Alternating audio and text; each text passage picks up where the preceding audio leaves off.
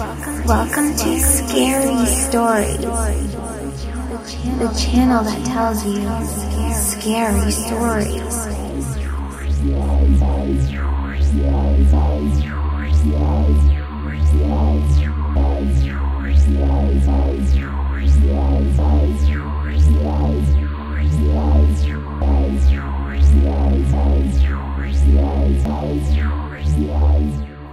Black eyed kids go trick or treating, as told to Peter Bernard. Read by PQ Ribber. Dear Scary Stories, I've got a good one that actually happened to me on Halloween in 2016 involving those same black eyed kids that you did a story about on your channel. Well, not the exact same ones, but two that were very similar to the ones in your school bus story from a while back. Okay, so I'm not going to tell you who I am or where I live because then I'll get inundated with black eyed kids' pranks, and to be honest, they spook me a lot. I find it a very creepy thing. And I haven't told this story up till now because I wasn't sure I should add to the legend. But then I realized if I hadn't heard about the black eyed kids before I met them, I might not be here to tell you this story. I guess that's the main reason I decided to tell it all, but in an anonymous way. If you need proof or actual evidence of this phenomenon, you're not going to get it here, so you may as well go listen to something else. All I've got is my story, and you can make of it what you will.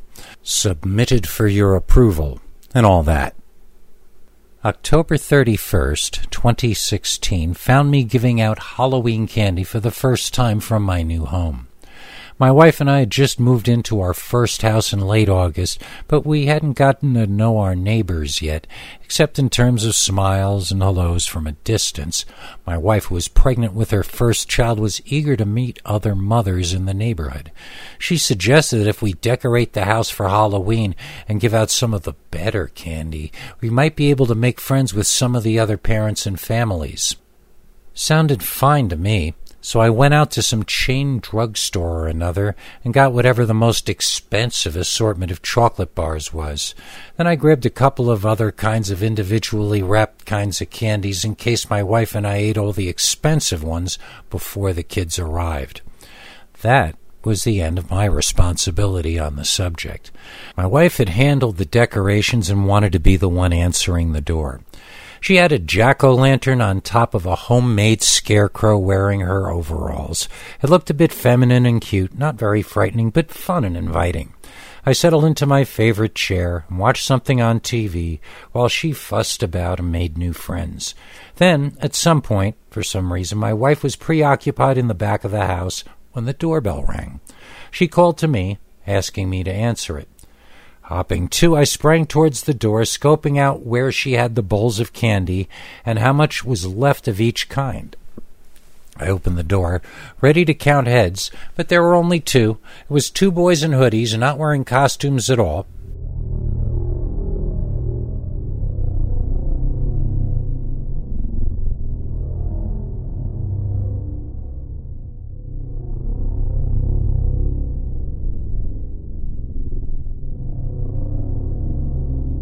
They had their heads down. Can we use your phone, mister? asked the one. We need to call our mom. They looked up at me simultaneously, and I saw all at once that their eyes were completely black.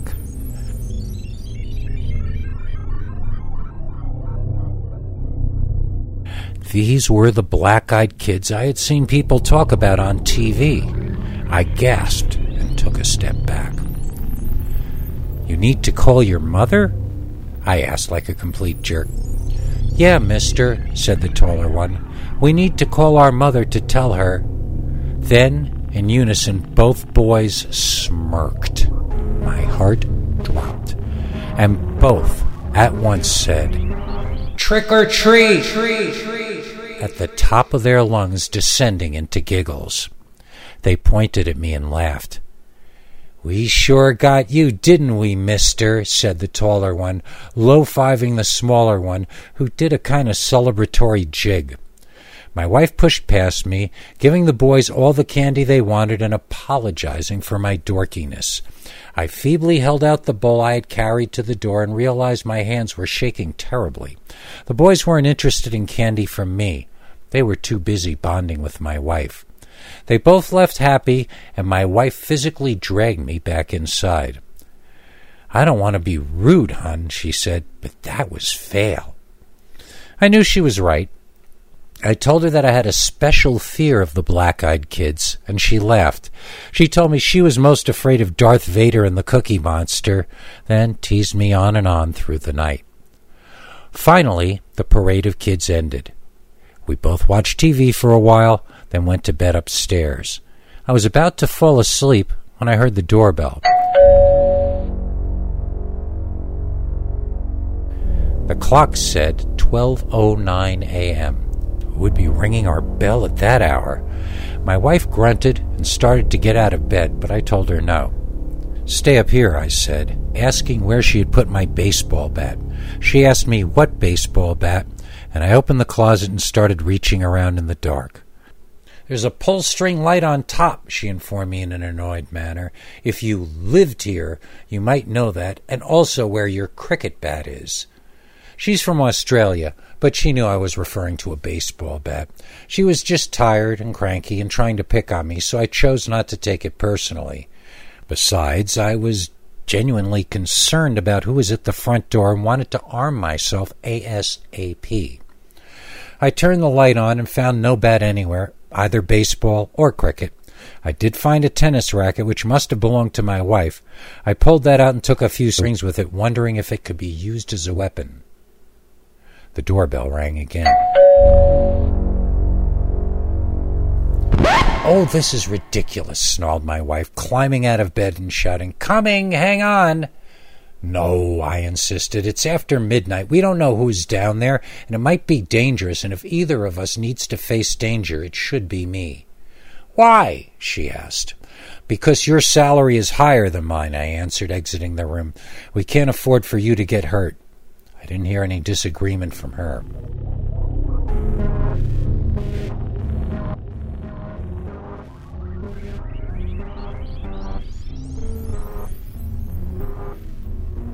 Creeping down the stairs with a tennis racket in my hand, I reminded myself that we needed to set up a front door camera. This was insane. Having to open the door in the middle of the night without enough warning of exactly who was out there. The racket made me feel idiotic, so I left it on the couch and continued toward the front door. I tried to move silently and stay out of the light so there would be as little warning as possible that I was approaching. I got to the front door and began to angle my head sideways, trying to look out and see who was there before they saw me seeing them.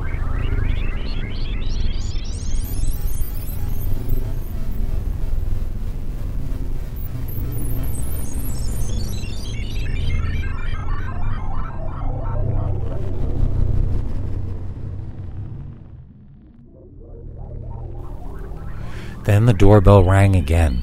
Was so loud and scared me so badly that I screamed. And not a manly scream either, but a little kid's scream of utter terror. Two dogs in the neighborhood started barking. That's how loud I screamed. Shaking like I was ill with palsy, I once again twisted my body to look out the front window, and I saw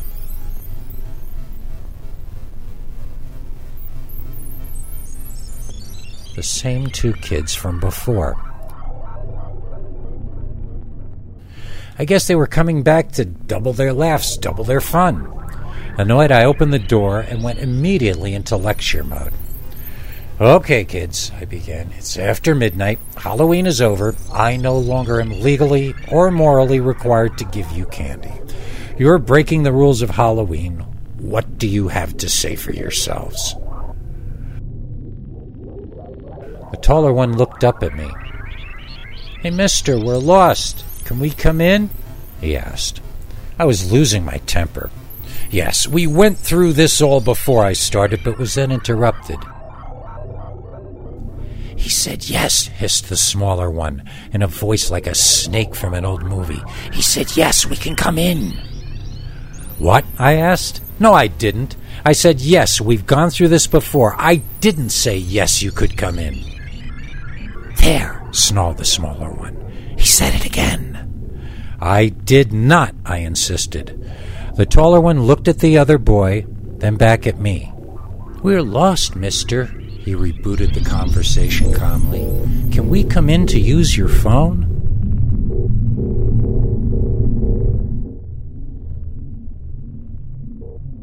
He looked at me more intently now, and his hoodie fell back a bit from his face. He wasn't wearing black contact lenses. This wasn't the same couple of kids from before. I stared into the face of the taller one. How had he done the black eye effect?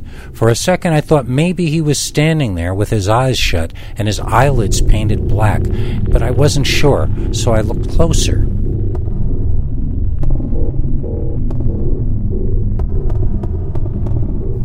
And closer.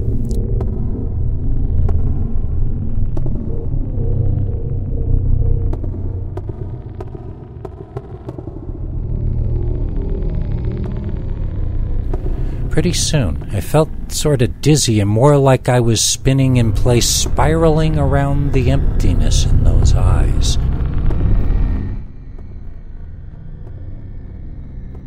They weren't contact lenses, and they weren't sunglasses, and they weren't makeup. What were they? What were they? What were they?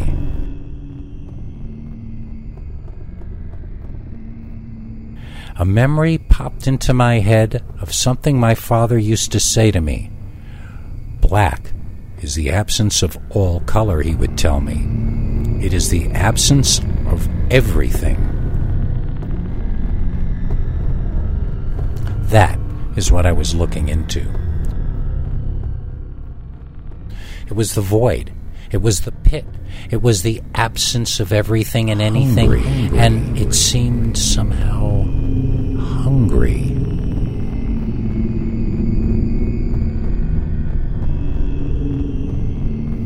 I felt a sudden panicked need to pull back from this void. I realized I no longer had any sense of my body, of reality.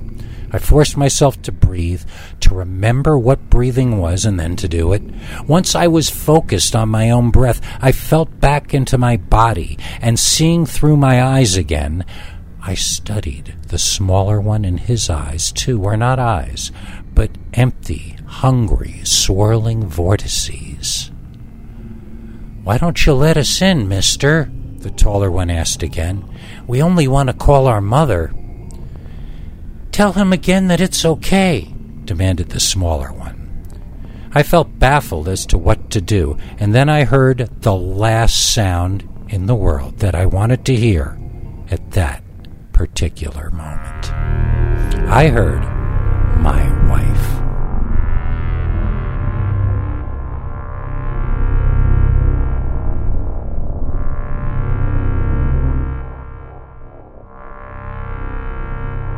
Coming down the stairs behind me.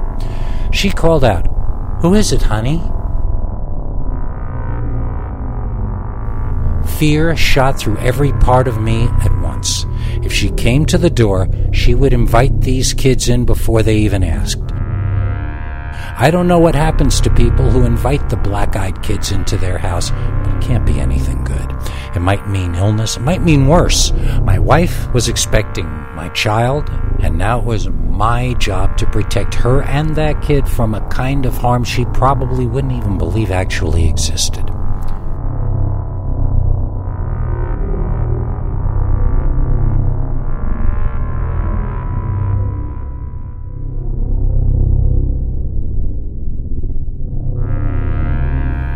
The bigger kid looked past me at my wife. His mouth moved to a smile, but the large, dark, empty, soulless holes where his eyes should be somehow suddenly looked cruel and angry. Hey, lady, he called out. Panicking, I realized I had to act fast and make it work. I rebuke you, Satan, I shouted in genuine fear. I banish you. Go forth and never return to these premises. I shoved the bowl of candy into the kid's arms and slammed the door in his face. Racing back to my wife before she was halfway down the steps, I tried to act natural and happy. She, on the other hand, looked a bit unhappy. What was that all about? she wanted to know. I laughed as natural a fake laugh as I could. What that? I asked. That, that, she answered. You called one of our neighbors Satan. Oh, that, that, I answered, trying to sound jovial. It was just those two kids from before. We were all playing around with each other. You want me to rebuke you too? It's kind of fun. I tried to sound convincing. She looked into my eyes, which made me nervous. I took a deep breath and tried to return her gaze. I knew she would never believe me unless I could tell her while I was looking her in the eye. Tell me the truth, she said flatly and tell me now.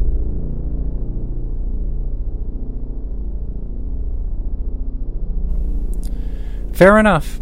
I shrugged my shoulders. I looked her in the eye and said, Two demons from hell came to the door looking to swallow both our souls as well as the soul of our unborn child. There is nothing to fear, though, because I banished them both back to the nether regions from which the hoary beasts had arisen. She was giggling halfway through, and now it was she who couldn't make eye contact with me. I tickled her, and she screamed in fun and ran to the bedroom. Finally, out of her gaze, I took a few deep breaths, then ran back to the front window. I looked around outside. Nobody appeared to be there. Cautiously, I opened the front door. Something was on the floor outside. I jumped back when I saw it. Then I could see it was our candy bowl, and it appeared that none of the candy had been taken. I went outside and picked up the bowl, then walked around to our garbage cans, dumping the candy in there. I didn't want my wife eating anything that had been held by one of those, whatever they were. When I got back inside, my wife was back on the top step. I thought you were following me, she said. What happened this time? I looked her in the eye and told her the truth. The job of protecting my lady from the forces of evil is a never ending one. She laughed, and that's how the story ends. That was the last time I let myself be afraid of anything in my life. I'm not saying it's the last time I felt fear. Fear is healthy. It's an early warning system. It lets us know we'd better get focused quickly. Being afraid on the other hand, being afraid is pointless. Yes, we need to accept our fears, but then we need to face them and we need to survive them. And once we learn that, we never need to be afraid ever again. The end.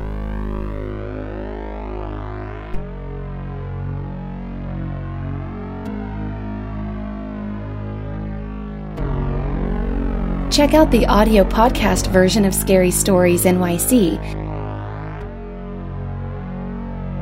Now available on iTunes,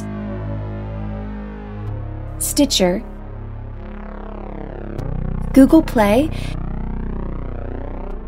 and other popular podcatchers.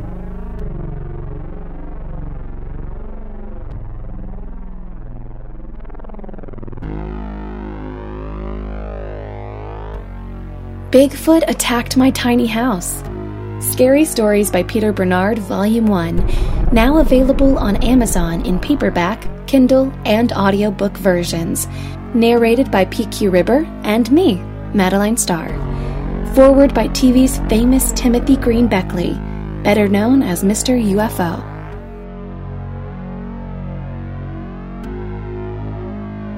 And if there's anyone out there who can't get enough of PQ Ribber, search in your favorite search engine for PQ Ribber and you'll find plenty of podcasts, music, and weirdness.